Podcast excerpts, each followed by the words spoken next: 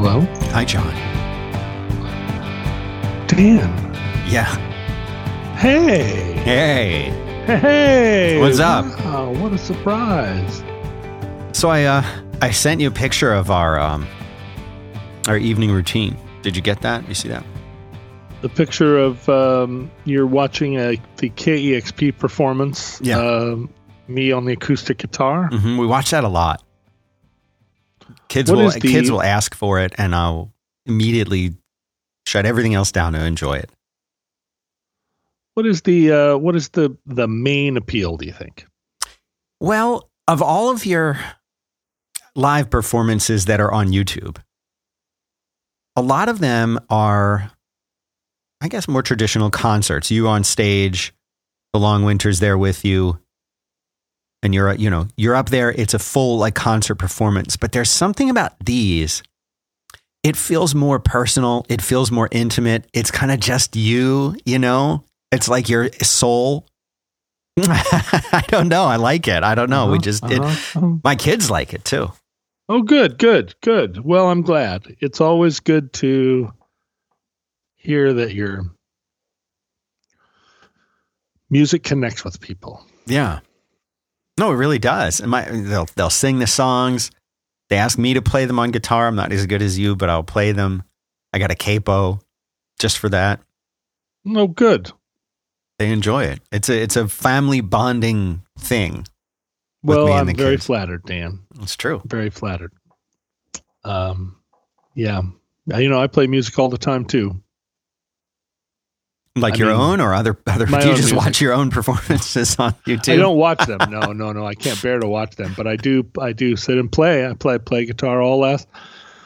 Well, I, I'm going to say all yesterday, not just all last night. All yesterday, Mhm. I, I sent a text out to my uh, to some guitar buddies, Mm, um, people that I, you know, that I have a lot of different guitar friends, Right. And they they come from different schools, and uh, so I've asked my rock and roll guitar buddies several times, like, "Hey, teach me some cool licks," and they always scoff at me.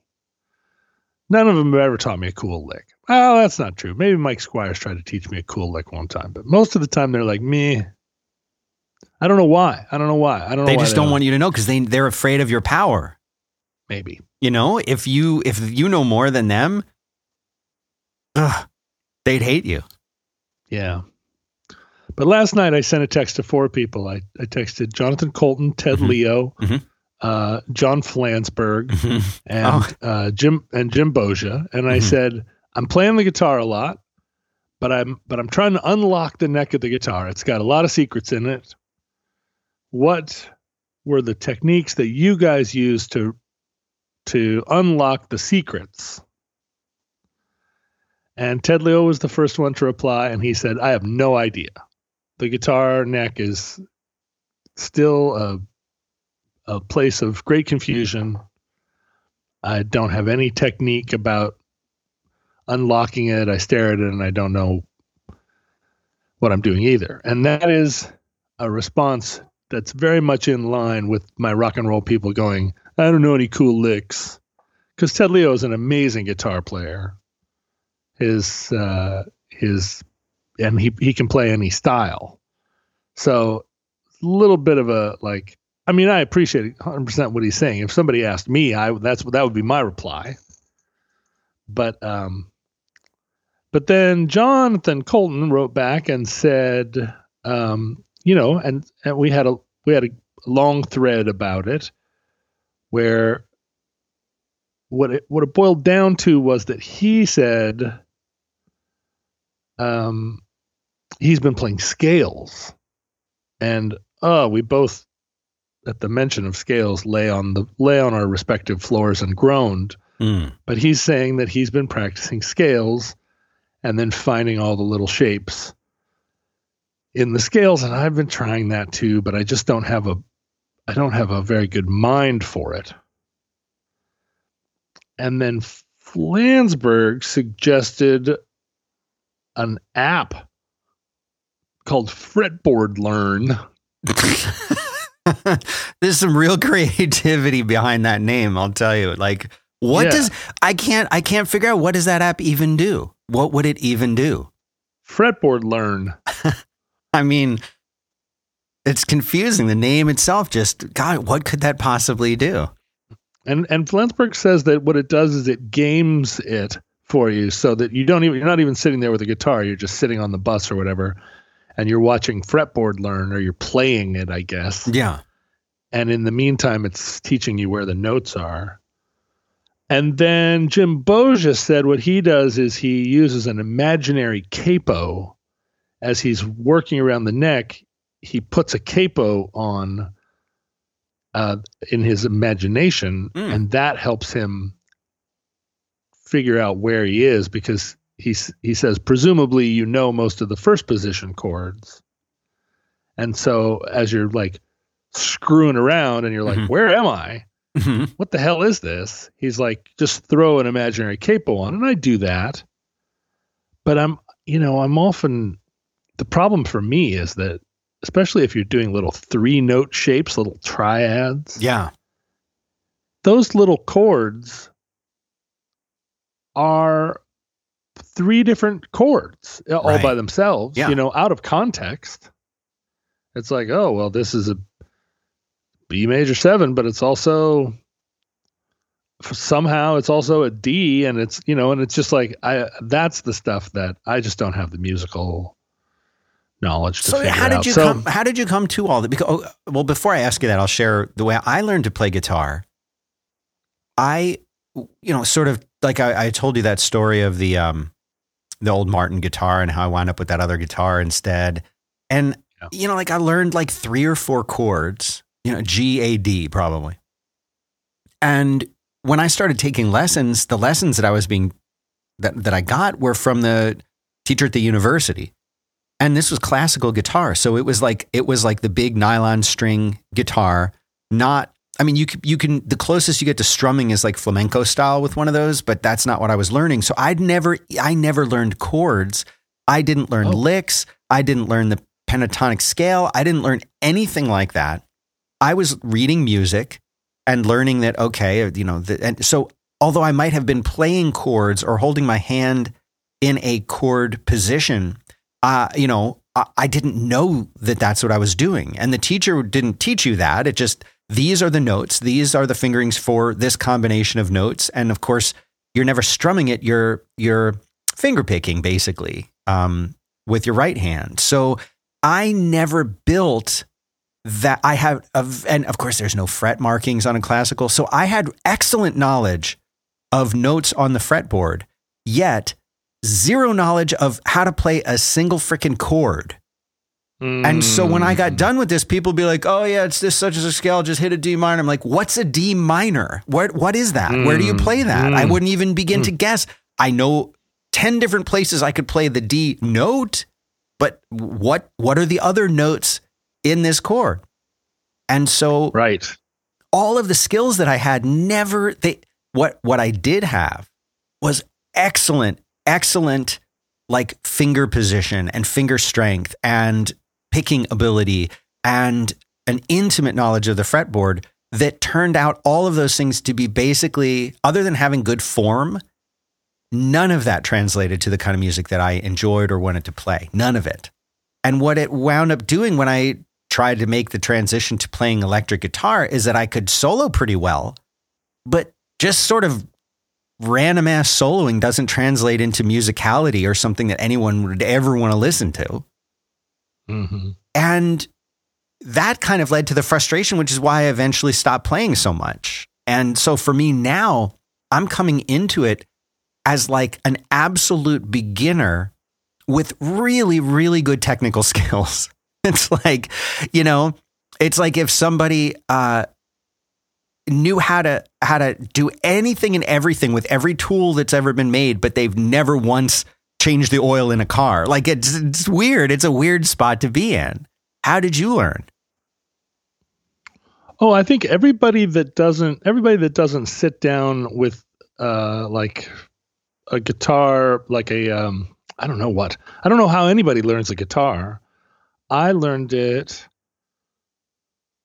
almost entirely on my own. It came out of a it came out of a I don't, what did it come out of? I guess my sister and her friend Tracy wanted to start a Duran Duran cover band, uh, or not cover band. They wanted to. They loved Duran Duran, and they wanted to start a band, right, in the style of Duran Duran.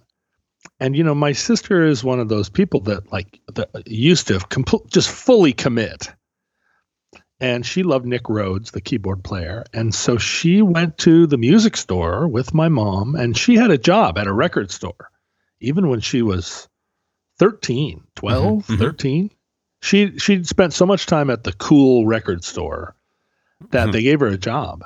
And initially they gave her a job just because she was this 12 year old girl that was in there all the time and they were like okay here's your job you know go go uh, stack records or whatever. But very quickly, it was a it was a real job. She worked the register and she knew all the records. And um, we're talking about early 80s. I mean, mm-hmm. that, uh, long before I had a job or had any interest in a job, and I didn't care about music anything like she did. I would go pick her up sometimes. So I was 16 at that point, meaning that she by then was 14. Mm-hmm and you know, I would show up that she'd be she'd be closing the store, and I would kind of wander around the record store as I do to this day when I'm in a record store, just kind of like idly running my fingers along the records and sort of looking at the little things for sale and just not knowing where to begin, not really having that much interest in the product. Mm-hmm and she would uh, you know kind of every day get off work and take half her pay just in records. Um, always had an armload of something some albums across the whole wide spectrum. Um, I, I have her record collection to this day because now she lives an ascetic life in a studio apartment. And so i have this incredible record collection compiled between 1982 and 1985 every OMD 12 inch, Dan. um, but uh, she took the money from the early days of that job. Oh, the other thing is my sister always spends every penny she has, and she bought a Roland Juno 106, which was the keyboard that sat on the top of Nick Rhodes's little keyboard pile. Uh, and it was a new a new product at the time, the new Roland polyphonic synthesizer. And then her friend, Tracy Gadbury, her father found a Harmony Rocket at a swap meet and bought it for her for $25 or something, $50. And the two of them got together. And, you know, at this point in time, the, I mean, what music did I listen to? I guess I had the Beatles, I had some like the early Rolling Stones and some early Who. Like I, I don't know how it is that my that I started listening to British invasion music kind of in um, chronological order. Yeah. Most people, you know, they listen to they start listening to the Beatles and they listen to Sergeant Pepper or whatever. But I right. was like started way, way up. Not not even like just meet the Beatles, but somehow I got my hands on a vinyl copy. I have no idea. Somebody gave this to me for my birthday or something. I had a vinyl copy of some recordings of the Silver Beetles, uh, like early Beatles stuff, mm-hmm. uh, Ham- Hamburg era Beatles stuff. And then my friends were all metalheads, so they would give me every time I had a birthday or something. Somebody would give me a copy. I had I had Ronnie James Dio's first album. I had Blizzard of Ozz. I had. Um, I didn't listen to Led Zeppelin in chronological order. I started with Coda. Oh, that's a weird one to start with. It was very weird. I started anyway, I Zeppelin have... in, in with three. No, uh, two, two, Great. two, and two, then went to one and then three. Hmm. But two, I think two is the entry point for everybody. Yeah, it is. I mean, it is. And because that has wonderful the, that you got to three. You got to three in the third. Yeah, third was the was I mean that album. Led Zeppelin 3 just has so many great, you know, for so many people, I think when they think of Led Zeppelin, obviously forget the Stairway to Heaven, they're thinking of like Heartbreaker, Livin' Lovin' Maid, Whole Lot of Love. Like those are all on two. Hmm. And I just, I mean, like that's to me, like if back in the day when we would, you know, listen to the classic rock station, uh, that those were like, that's how you kicked off the, the classic rock thing, you know? But then three, you're hit with immigrant song. Mhm. And you're like, yeah. And I mean, still they use that with Thor and all the of his stuff. But then like side two has like Bron-Y-Aur Stomp on it and Gallows Pole and this completely different take of them. Uh, I don't know. It's just weird. Since I've been loving you is and isn't Friends? Yeah, Friends is on that one. It's just so they're so different and so weird.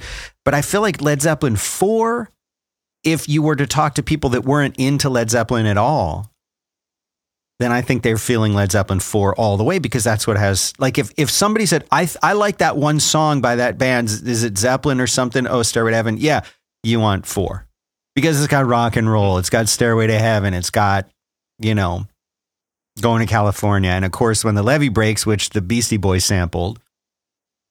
So I feel like that's the album then and that's Jimmy Page showing up with his Gibson SG the double neck you know so he can do Stairway on it. Like that's what people think of when they think of Zeppelin, really, right? But one, Ah, Led Zeppelin who one. knows what people think of when they think of Zeppelin? I had I don't know where Zeppelin falls now. Like Zeppelin was such a huge pillar Yeah, when we were teenagers. Like the the pillar around around what uh, wh- everything orbited. I had Zoso written on my Converse, man. I was like hardcore into Zeppelin. I loved Zeppelin.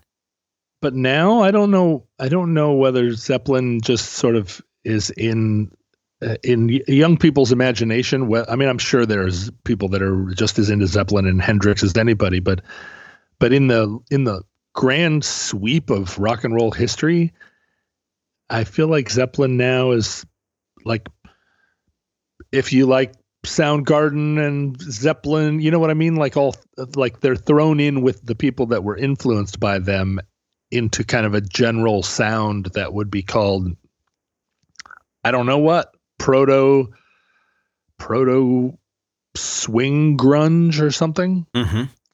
beats me. I don't think that they still lord it over all heavy music like they like they once did Yeah. in in the way people think of them. I haven't listened to Zeppelin in a long time. And I don't know what would inspire me to, but then at the same time I haven't listened to anything in a long time. But the way I learned guitar was my sister and Tracy they had no interest in learning instruments and they got together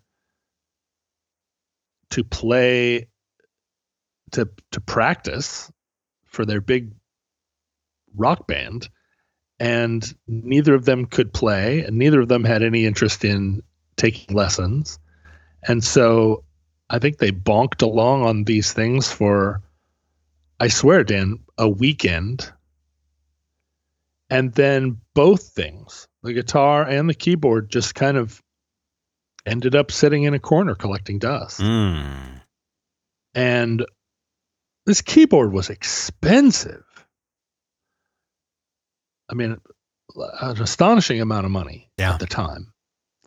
And she bought it on a whim. Not a whim. I mean, she had to really plan it and figure out what it was and seek it out and, and buy it, but then didn't really ever, ever touch it again. I mean, ever touch it again. Uh, but of course, in the way of of kids, you know, I wasn't allowed to touch it. But it sat there in the corner for a long time, and then eventually nobody noticed when I went over and started monkeying with it. Mhm. I was also, you know, we had a grand piano in the in the living room that my mom played at Christmas time other than Christmas time, no one ever touched it. We we'd been made to ha- take piano lessons when we were little, but we hadn't followed through on them. Right. And but at Christmas she would she would sit down, she'd pull her old sheet music out and she would read and she wasn't just playing Christmas music, but she would kind of teach herself, teach her hands how to play her Rachmaninoff or whatever theme from the summer of 42. She had a stack of sh- kind of eclectic sheet music that she would spend that month playing. And then when Christmas was over, it all went back in the piano bench and we never heard piano the rest of the year. But when I was alone in the house, I would go sit at the piano and plunk.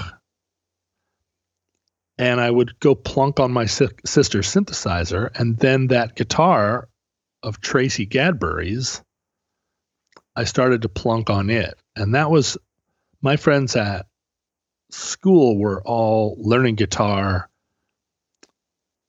because they wanted to play Living After Midnight and they wanted to play um, Stray Cat Strut. And, you know, and just everybody wanted to play Bark at the Moon.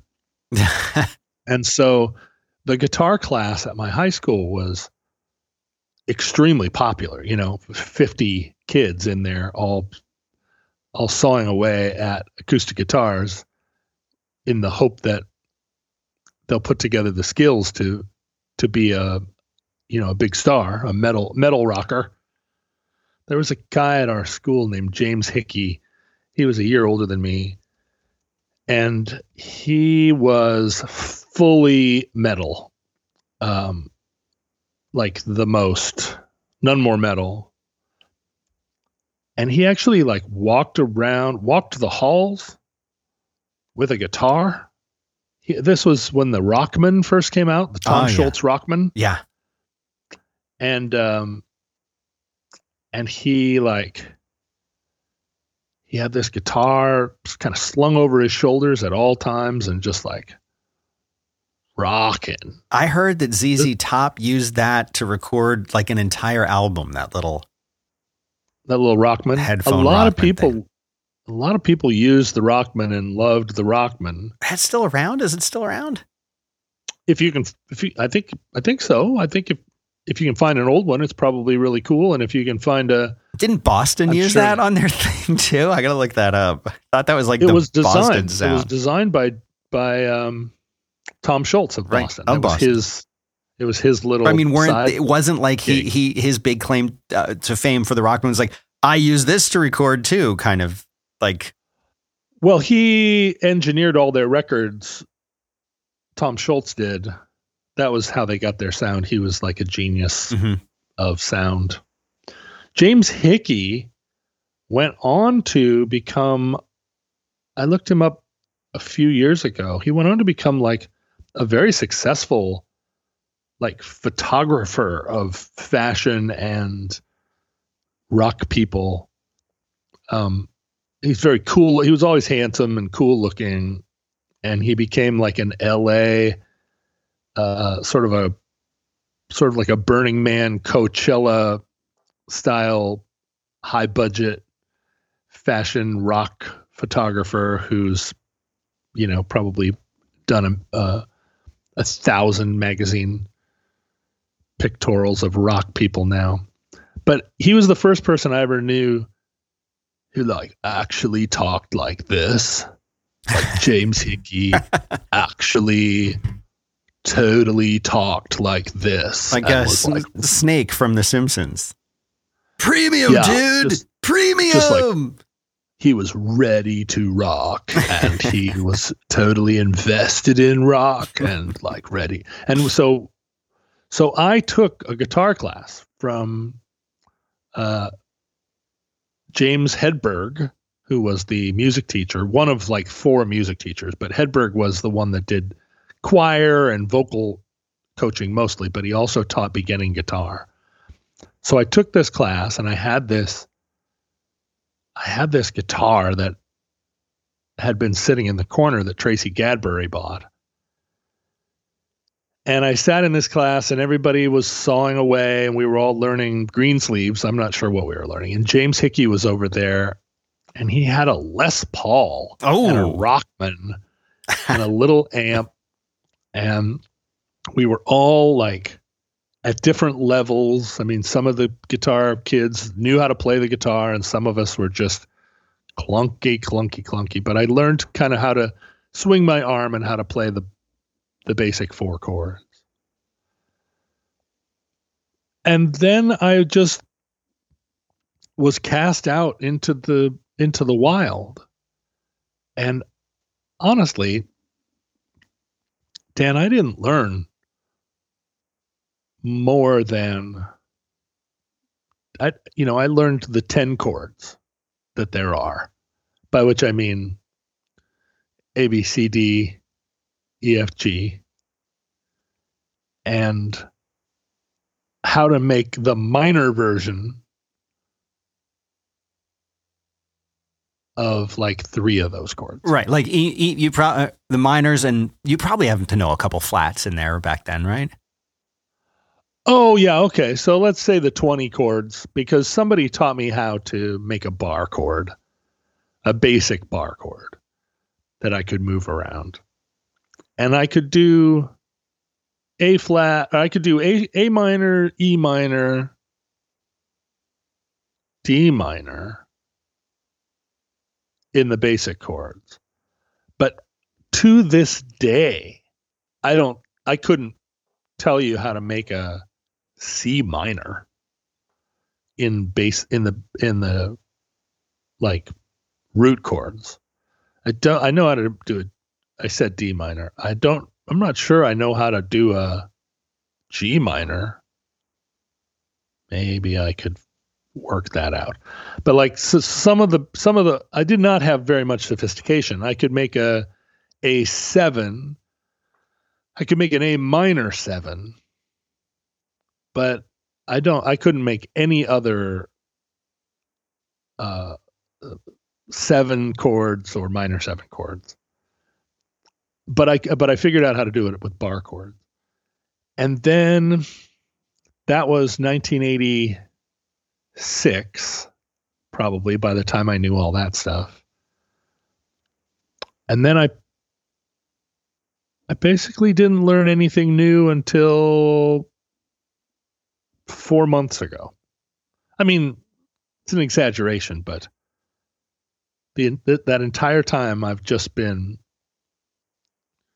not even self-taught because the stuff that I've learned I can't I can't say that I that I taught it to myself so much as like I guess I did. Stood and watched somebody do something and go, "What is that? What are they doing?" And then Right. would go home and try and figure it out and never could figure it out, but in the process of trying to figure it out, learned something, stumbled on something, and went, "Oh, well, that's interesting." I mean, there's so many things in my songwriting that are a direct product of trying to figure out what somebody else was doing, failing utterly, but but learning something, and not and not even being willing to put a name to it. Mhm. I never learn, you know, I would learn a trick or I'd learn a, a shape, but I wouldn't even then say, okay, what is that called?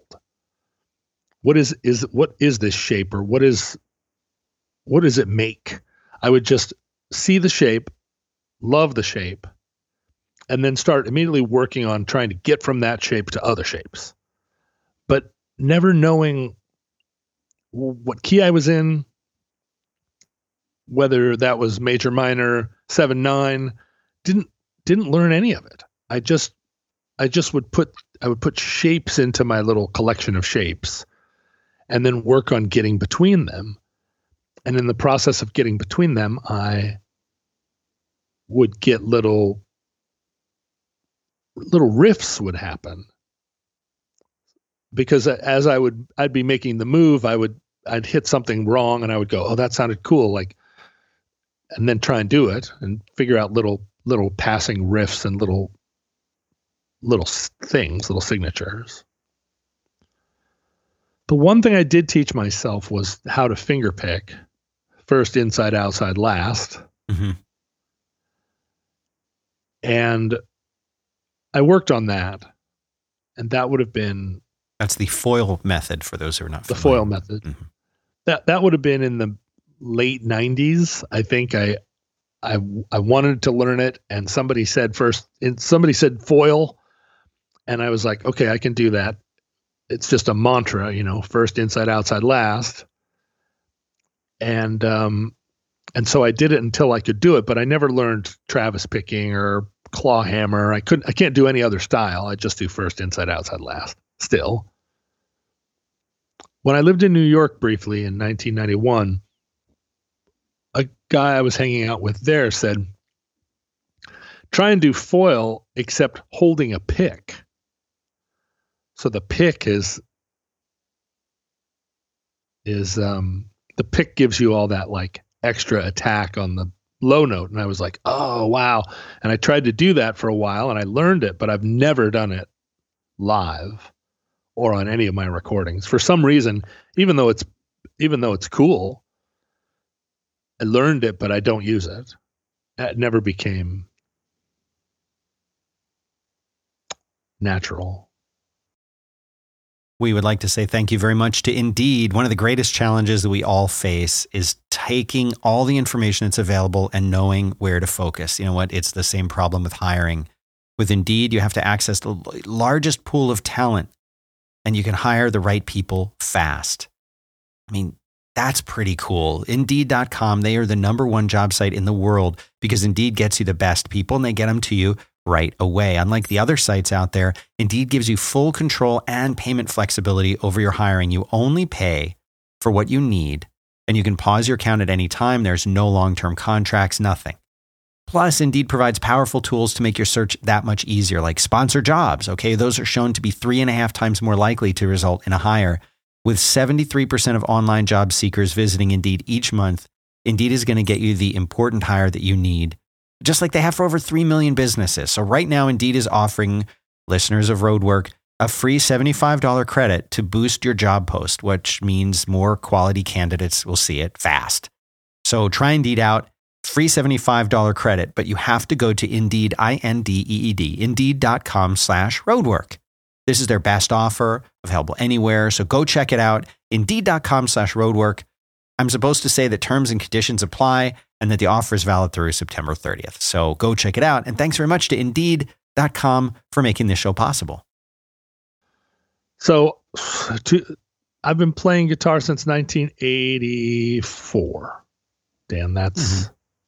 34 years. It's a long time. And I just couldn't tell if you said go to the guitar right now and and play a you know an E9, I wouldn't know how to do it. If you said play a minor scale, I wouldn't know how to do it. Just basic stuff. Um, I could I could futz my way through it probably Mhm. and say hit notes and be like, well, that's probably not in a minor scale that thing that I just hit, but like I wouldn't know what was happening, and that's been a source of kind of embarrassment for me for years, years and years and years. How can I be a guitar player and for for a long time a professional guitar player and not know what anybody's talking about? Mhm. you know, I'd go to I'd go to little I'd be on tour and somebody would say, "Hey, come on over." I remember one time the guys in Nada Surf and I were in Brooklyn and it was after a show and we went over to their practice space with some other like cool New York people. And everybody went downstairs and the cigarettes and the pot and the booze and the like sexy people all around and and all of a sudden, you know, I'm in Nada Surf's practice space. Daniel's not there, and and they hand me the bass, and they're like, "Let's, you know, just jam." And Ira starts playing, and Matthew starts playing, and I'm sitting here with this live bass in my lap, and people all around, and I'm like, "Dum dum dum dum dum." Don't I just had no idea what to do, where to start, even, and you know, at this point, I'd been the bass player in Harvey Danger. I was like guy from the Long Winters, and I'm just uh, clumping along on this bass until I could tell that Ira from behind the drums was like looking at me like, "What are you doing? Like, come on, get going." I was like, "I don't know where we are. I know you're just playing basic rock music here, but I have no idea how to sit and jam with you guys. I don't have that set of skills and I'm you know I'm good friends with people that could s- jump into that situation and play all night and everybody would have a blast. And they do that every night. Like that's how they that's how they take joy from the world. Right. And um and for me I was just like couldn't wait to hand that bass to somebody else and get the hell out of there. Um, so yeah, I mean, it's a it's been part of my low self esteem, I guess, as a professional musician. That it's an example of of that thing that so many people have that feeling of being a professional or creative fraud. Right. But I think everyone can associate with that at some degree on their Sure. in their own career or whatever they're doing, you know. But I, I want to point out that when people listen to you play guitar, they think that it, you're good, and they may not say John is the best guitarist I've ever heard, but they might say John's my favorite musician, John's my favorite singer, John's my favorite performer, and maybe Yeah. maybe maybe you're somebody's favorite guitar player too. But it's not like the hardest thing for me back in the old in old days was realizing that it wasn't a competition. And I realized this when my friend Jason Wilson um and I we used to like kind of hang out in his dorm room and play guitar. And at one point I found out that he was sort of like two-timing me, but he had another group of guitar guys that he was playing with. And I said, uh, I said, well, what's the story with with that? Who are these people? What are you playing? He's like, oh, you, not for you. It's not for you. And I said, what do you, what do you mean? What are you talking about? And he's like, we just sort of like we play old like folk music songs and others. I'm like, I would like that. He's like, mm. he's like, you're more of like you play electric guitar and you do lots of crazy soloing and stuff like that. He's like, this is we're just sort of all just sitting around like just playing chords and and stuff like that together. And they had so much more fun than I did doing the stuff that I was doing. And none of them were good. They all sucked. They sucked horribly and they knew it. And they didn't care. They were having way more fun than I was having being good. you know what I Mm. mean? They were making Mhm. music and I was making something that was, Mm. you know, I mean, like, it was cool, but, you know, you can only play so many solos to, um, you know, some uh, Ted Nugent background song, you know, and before you're bored out of your mind and you don't know what else to do. But knowing chords and being able to, even just the basic chords, like you said, the first 10. Are you one of those guys, though, if you were brought up on a stage and you were jamming with someone, that the guy could shout out a chord and you'd like nail it and you'd, you'd get it? Like, are you good like that now? Because I think, like, if you are, that's as far as you really anyone needs to go with guitar. Uh, I would be very cautious about. I've been called up on stage plenty of times, like "Get out here!" Right. Somebody Jam throw with me a guitar, Yeah. and I'm like, "Ah!" Like I was, I was standing on the side of the stage when Death Cab played Bonnaroo, Yeah. and you know Bonnaroo is a huge festival. In in some ways, maybe it's the biggest audience I ever played for because I'm there with, you know, with 80 other people standing on the side of the stage at this at this um, you know monster fest. And uh three quarters of the way through a song ben walks over you know like like locks eyes with me. Hmm and i'm like yeah and he takes his guitar off and throws it to me. And i'm like what? And all the people standing around me are like what? And he's like come on! Hmm. and i step out on this stage and you know like you could there's people to the horizon in every direction and I've got like the the man's guitar and he runs over and gets jumps on a drum kit or a piano or something. He gets on some other instrument and they're doing one of their big death cab like blow blow the roof off the place type of like they do the these kind of big epic swelling um soundscapes. And i think ben as he was walking away was like it's in d. I was like it's in d. And so I put I've got this guitar on, you know, it basically like came to me. And so I'm up there like pl- playing in D uh just throwing shapes at the thing and I went over to look at his pedal board. You know, I'm trying to look cool at the same time. I'm mm-hmm. looking at his pedal board like, I don't know what's on here. Are, are there delays on this guitar? I don't have in ear monitors, so I have no idea what sounds it's making. And I was just like, I'm just wailing on this thing, I guess, and just play it in D till the end of the song. I'm sure that the 50,000 people that were watching the show were like, who the fuck is this guy? Mm-hmm. Um, that was ext- that was an extremely confusing moment, but but that was more like stagecraft than anything. But the times when I've been called up like the other day, two days ago, uh, Ron Heathman died, and he he was the original guitar player of the Supersuckers. Um, a guy a little bit older than me, very much a Seattle scene fixture and a punk rock and like punkabilly, rocka, rocka, rolla, stoner punk guitar player, great guitar player. And you know, he died like I I don't they haven't said, but I'm I think it's a OD or mm-hmm. died of drugs mm-hmm.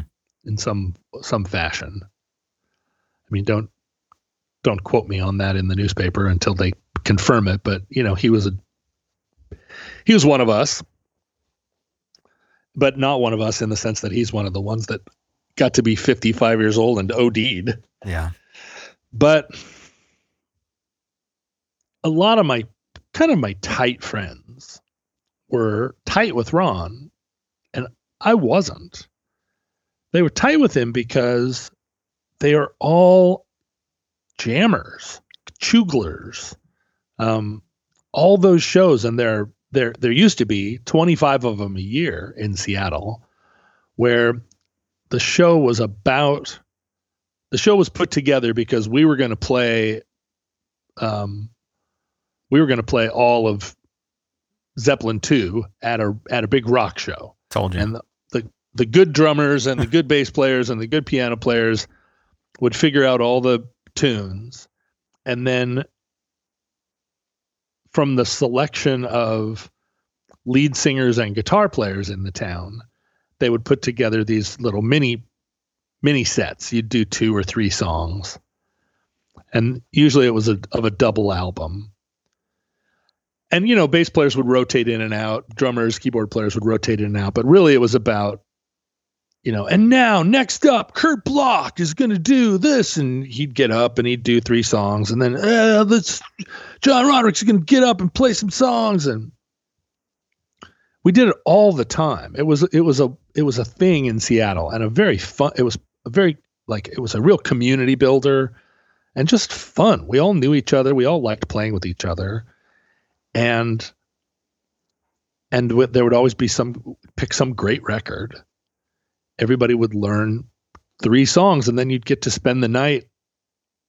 Um, most people getting more and more drunk and rocking out I can't, I, I can't even count the number of these we did. And it wasn't all rock and roll, you know, I, I don't mean like, but it was like sometimes we did a Cure record, sometimes we did, um, you know, there was a lot of new wave in there. There were, there was, it was a pretty eclectic group of tunes. And we weren't doing it because somebody died. We would just pick some double album and say, this would be a fun night to do. Yeah. But at the end of those nights, and and so for my three songs, I had time to learn them.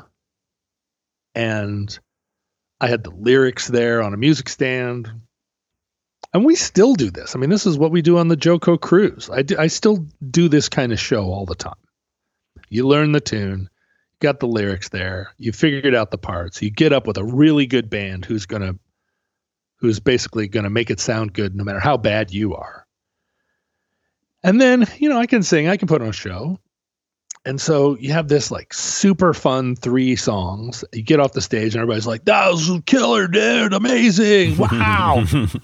but at the end of the night, when you get to the end of these double records, and you're basically talking about a night of entertainment that started at 9 p.m., what invariably happens is that we're done with the album, now everybody's heated up. They've all had eight to 12 beers, and they don't want the show to end. And so it becomes a guitar toss where the band is playing songs that everybody knows. And they all know they all know the songs. You're just like, okay, well, every you know, the next song up is when the levee breaks, and there's going to be nine guys in the room that are, that know every note of the levee breaks, or can fake it. And in those moments where somebody's like, somebody throws me a guitar and is like, "Come on, get up there, and we're going to play," you know, Jumpin' Jack Flash or whatever.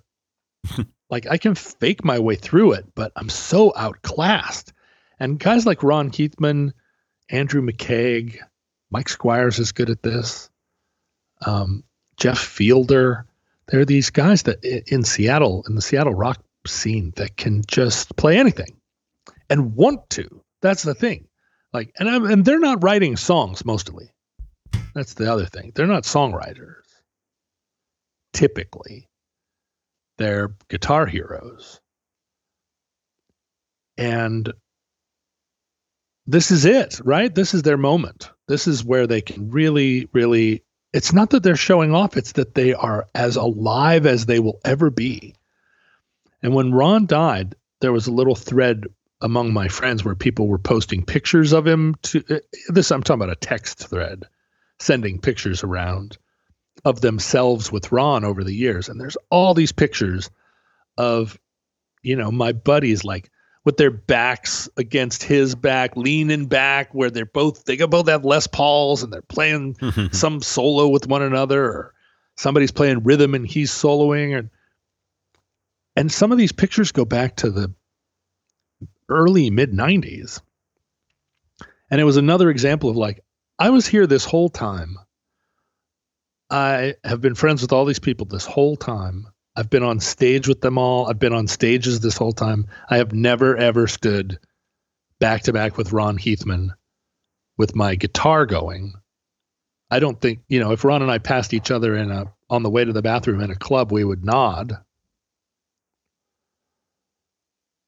And it's a there's a part of me that feels like well, it's imposter syndrome again. It's just like I'm not really a rock star by any by any means. You know, it's it's it's just that I put together the right combination of these 10 chords that I know and then a bunch of words. It's the words that that I can do that I that none of those dudes can do. Right. The song songwriting. And, the songwriting, but it's the words, right? The, what do you mean? What do you mean? The lyrics. It's the singing. It's the being able to stand up there and sing a thing that you sing a world into being. Yeah. Right? Because all that music, I mean, it's all so tremendous and so above my pay grade and so like to me, it's astonishing, you know? And at its best, it's mind blowing. But it's very, very, very, very, very rarely otherworldly.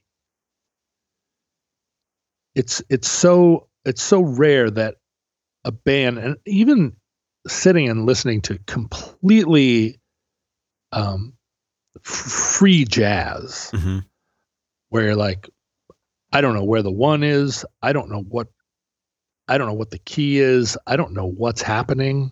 Mhm. but you know and then and then everybody comes back and they're all they all land basically on the same lily pad after after six minutes of of just flying through the ether which is cool but like otherworldly like by that i don't mean um i don't mean like a like an unimaginable other world but just oh i'm in another i'm in another world now not just another space.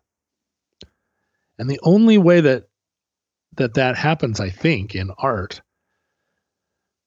is where somebody like puts their put puts all those t- tools together and i guess puts multiple tools together multiple things i guess Mhm. uh, segments Mhm. and makes a thing that that's never been there before and it's and it can be made out of the same building blocks of like blues jam plus drum machine plus you know it, it none of the none of the component parts have to be particularly complicated but somehow it's when the it's when the the the voice comes in and the the way the construction of the the song supports that voice and um that you're that you really are buil- building a new world and it's not a world that that anybody can just step in right? You couldn't you couldn't step into a long winter song as a great guitar player and just like insert yourself in there somewhere and sit and jam. Mhm. I, it just wouldn't it's not possible. And people have tried and and um you know a lot of those really good guitar players don't know don't know what's happening in long winter songs. You know they stand there and go i don't know i can't figure out where your one is. And i'm like what are you talking about? It's like a we're a rock band. It's just basic simple shit. And they're like yeah but you're not you know the pattern is wrong or it's upside down or something. So that's the thing right? You like what i can do is build these little ro- these little rooms or these these little worlds that that are separate and and yet we're all on the same stages right? We're all we're all playing the same shows. And that was what was so hard about the death cab moment was just like I'm, you guys are building a a room over here a world you're going to throw me the guitar and i'm going to come out and and play like some blues licks or something? Like no way. You've got like a, a sonic language and i'm i'm sure i did fine. I'm sure that the people i'm sure that the guys up at the at the mixing desk were like whoa because you know that never happens in those shows. Those guys are very serious and and they don't have guest stars or something. I'm sure when they saw that happened, the guys at the desk were like faders down. Like whatever he thinks is going to happen now let's let's just let him you know. Woo! Hey, I'm not hearing myself in the monitor. Can you tur- can you turn Yeah. me up a little? hey! Walk over to the amps and start changing things around. No faders down. But uh but that i don't know. It, it i feel like songwriting it's very definitely a separate component. And hon- honestly i don't know how those guitar slingers look at songwriters. I imagine that all great musicians feel like songwriters are the biggest pain in their ass because songwriters are the ones that are the most fickle and the most dramatic and the ones that don't know what they're talking about the ones that are you know that are never satisfied and guitar players are you know they tend to be fun and sexy and easy easygoing. I mean, unless you're in a band with one, but like just in general, like around the world, they tend to be, you know, swaggery and light, lighthearted. And then the songwriter comes in and brings everybody down with his heavy his heavy trip or her heavy trip. But, you know, without that without the songwriter, what do you you don't have you don't have a music scene, you don't have a you don't have genre really. Um so I mean I I honestly I don't know even why I'm talking about it this way because again, like it's been almost 15 years since I put out a new album of original material. And I'm talking about being a musician like it's some kind of like like it's my current status. I mean, it's still my identity. Yeah.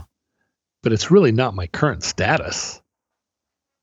I should be talking about podcasting, Dan, because that's what I do right. for a living. I should confine my conversation exclusively to talking about podcasting. Yeah, you really should.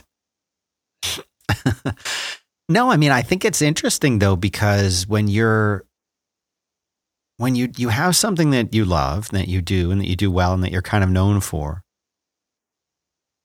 and you also have this other thing that you do that you probably also love, and that you're now kind of known for. You don't have to pick. Like you just do you do both. You do either. You do whichever you like. Yeah. Yeah. Yeah. Yeah. yeah. I'm going a little crazy, I think. Stir crazy. Yeah. Are you going stir crazy? Yeah. I hate it. Uh, are you are you hating it? Don't you aren't you seeing the same things that you always see? Don't you go to the office every day and you see Hattie and you go out to lunch at Whole Foods and then you come back to the office? Like how different is your life now? It's significantly different. I mean, it sometimes, you know, we're both here in the office um but you know, it's it sucks because it's like you can't go and do the simple things that you want to do. Even like, no, I don't go to Whole Foods to get food anymore. Um, because like I don't want to do that now. But it's like anything, any of the enjoyment that you took for granted for so long that's gone now. Like the idea of just saying to a friend, let's meet for coffee today. Can't do it. You can't do it. You can't just see people. You can't go out. And every time I watch a TV show or a movie, and there are people in, in big groups or at restaurants hugging each other when they see each other. I'm like, ugh. like that stupid crap that for my entire life I did without ever thinking twice about it. You just can't do that anymore. Mm-hmm. And everybody, every everyone I know, every single person that I know has either gotten engaged or broken up. Everyone. I don't know anyone who's just in the same, the, the relationship is not affected by it in some way or another. It's like every day I'm hearing, I just heard today, a longtime friend, she and her husband separated during COVID. I know another oh, cu- uh, couple oh no. that just got engaged. It's like the weirdest wow. thing. It's they were and these people were together 25 years. I mean, it's you know, but like it bring it's everything is being affected by it. Everything is everyone is affected by it, and it sucks. And it's like just these basic things that we used to do and that we used to enjoy and the way people's attitudes toward each other. Everyone's the enemy now. Like you know you you're walking up the stairwell and like there's someone at, at the top like looking at you like you're you know the, a walking plague. Because they don't you know they don't want a chance an out an outdoor staircase both of us wearing masks. They'd well you go first you know you go first. No you go first. You go first all right, I'll go first. Okay. And they just watch you. Like, okay, you know, like that's what we got to do right now. But it just sucks. It like makes everything difficult. And for my kids, it's absolutely miserable because they've started virtual school and they absolutely hate it. And the school is really good and they're doing the best possible job that they can do and they're really like they're doing everything right and the best that they can do and it still sucks and they still hate it. Like my boy got on um into into class i think this was yesterday one of the classes because he's in middle school and they quote unquote switch classes in middle school. So they have Sure. to keep joining these different zooms. And one of them the there are some kids that decided to go to school. The school he goes to you can choose if you want to be virtual or go in. So that's about a 50-50 split. So the teacher's in the classroom and they're giving the lesson but the virtual kids can't hear anything from the classroom so my son writes on a piece of paper something like "We can't hear you," and holds it up to his um, holds it up to his screen so the teacher will see it because they have the virtual students muted. So, of course, Zoom flips the image so it's backwards and the teacher can't read it. So he takes a picture of the piece of paper with his other iPad and holds his iPad reversing the image, holds his iPad up so that the teacher can read it. And finally, they fixed the volume. He missed half the class because the teacher wasn't. Sure. And it's like, this is a really good teacher and it's a good school. Like, but little things like that are happening and it stresses them out so much and they hate it. And it's like, it's middle school's hard enough without this crap. It's, it's just completely screwed up. Everything is completely screwed up. And Yeah. it doesn't need you know it never needed to be this way that's the other stupid part of it it's it's the stupidity of people not a person right people are smart a person is smart people are dumb and it's people as a whole i went and and i was picking up a, a dinner not too long ago and you know I, I went in there to pick to pick up the dinner and this restaurant was doing like a 50% capacity outdoor seating kind of a situation. But there were so many tables of people that had like six, eight people or more sitting around the table, mass off eating. I'm like, this is this is why people are still getting sick and people are still dying because y'all going out to eat dinner was more important. And I guarantee you, someone one of those people was sick. This is the odds. There's probably someone in there Hmm. sick, you know, and it's it's just super super frustrating. And yeah, at least I have somewhere to go a couple few days a week to to record and and to get out of there. But it's just it's just maddening. And I'm lucky that I have that, you know, like I have my own little private office that I can go to where I, you know, I can escape for a little while. But you definitely find out if you like the people that you live with. I bet. One of my friends was telling me that, um, you know, that their that their roommate is a pilot, and so they barely. Their pilot is traveling all the time. He spends I don't know three two two and a half three weeks a month traveling as a pilot. You know, and I'm like, well, how do you feel about a guy who's like directly in harm's way now? He's like, well, I don't. Yeah, I make sure I don't see him at all when he's home but it, it's like that kind of modification to your life. It's everyone's making these huge modifications and nobody wants to. And, and if all of us just did it right for like, what, two weeks, we'd be fine. Everyone just needs to do it right for like two weeks. Stupid. I feel like I'm starting a two week quarantine right now. Oh, yeah? Were you, do you Yeah, feel like you might have been exposed or something? No, no. What we want to do is, um, you know, my birthday's in September, Mhm. and a few years ago, I think my family sort of established that the way they were going to celebrate my birthday is that we would go get a house somewhere on the edge of somewhere, and and uh, we'd all be together in the house. And I don't know why my birthday became the um, the the thing we were organizing around. I think it's that it's in September, and September is kind of a nice time. You can you can go away for four or five days, Uh, the temperatures are cool. The the um, the high season's over. We're not we're not in school deep enough yet that anybody cares what happens to a third grader the first week of school. Um, and it's been nice. We've gone to some, you know, we've gone to some nice cabins, ride bikes. But this year, in order for my mom to come, my mom has continued to wear a mask and practice social distancing with us, her own family. And she's teaching my daughter two days a week. She's here at the house now. She mm-hmm. teaches, uh, she's teaching my daughter grammar. And, um, but they sit outside 10 feet apart wearing masks and working on their grammar books. Right. But we want to go, we want to be able to go together out to this cabin. And what that means is we've been social distancing with her for five months now or more, however long it's been since March 10th. Or I guess my sister put my mom in quarantine like March 1st or February oh, yeah. 27th. You have to. You have to. But for us all to be together, we all have to right now basically go into a shutdown, which isn't that hard. We're already in a shutdown. We just have to be mindful of just eliminating all possibility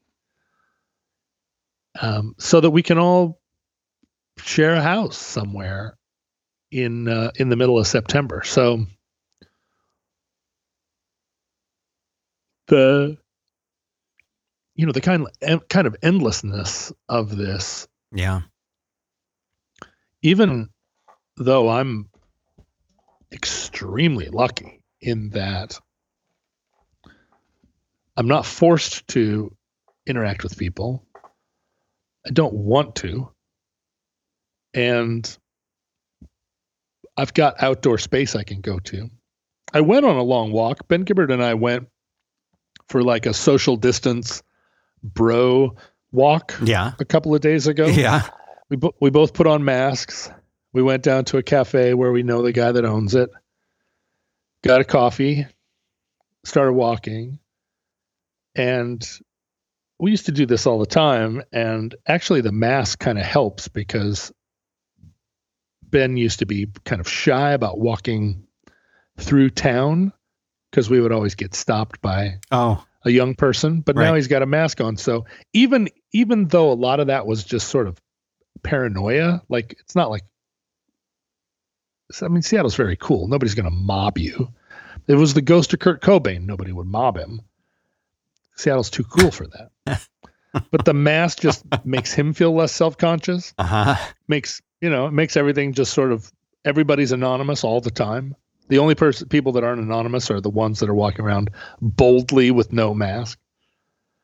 But we ended up walking 20 uh, 20,000 steps, however far that is, just talking and strolling. And it was nice. It was a little bit of it wasn't just hanging out with a friend. It was like being out in the town, people walking around, going places, things happening everybody wearing masks, it's obviously shut down. A lot of places are boarded up. But it was good for me to get to get that exposure to just regular normal regular abnormal normal mm-hmm. because for weeks dan i i wander around out here in my new suburban neighborhood and don't see anybody that I know and don't um, stop to talk to anybody. And you know, I must stop to talk to her.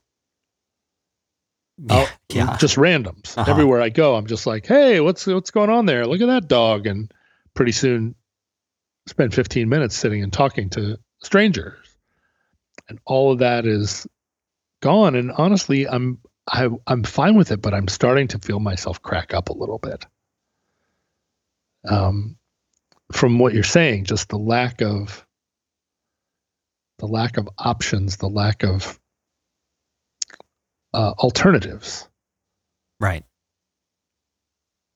I don't get to go to New York for a weekend. hmm I don't get to go to a restaurant even. Right. And I'm fine with it. I rejoice in it. But but it's in my head in a in a weird way now that I, that it wasn't before when it felt like I don't know, it feels like everybody was excited about the quarantine for the first 6 weeks. Yeah, people were Because- like, "Oh, now I finally get to just chill out and do this stuff at home, and work from, from home isn't bad." And I'm, I'm, I'm not an extrovert anyway. This is perfectly fine. And now, pretty much universally, everyone hates it. Yeah, it's really strange. I don't want I don't want the world to go back to what it was, but you know, I was talking to a, a friend yesterday that is um, like a mega, mega, mega introvert, just the most introverted person I know. And I said, Boy, you must be enjoying the quarantine. And she said, No, I hate it because I want to go back to work. Work is where I get any human interaction.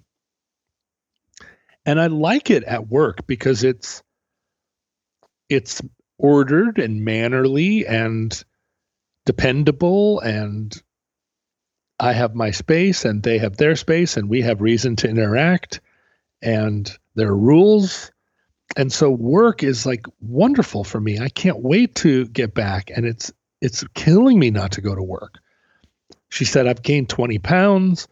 I don't know how to because I don't have I don't have the skills or the interest to have like a social life. I never have people over to my house.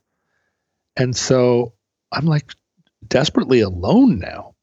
And it was the opposite of what I expected because I I just assumed that the more introverted you are, the more this quarantine isn't affecting you Right. And and to realize like oh no no like maybe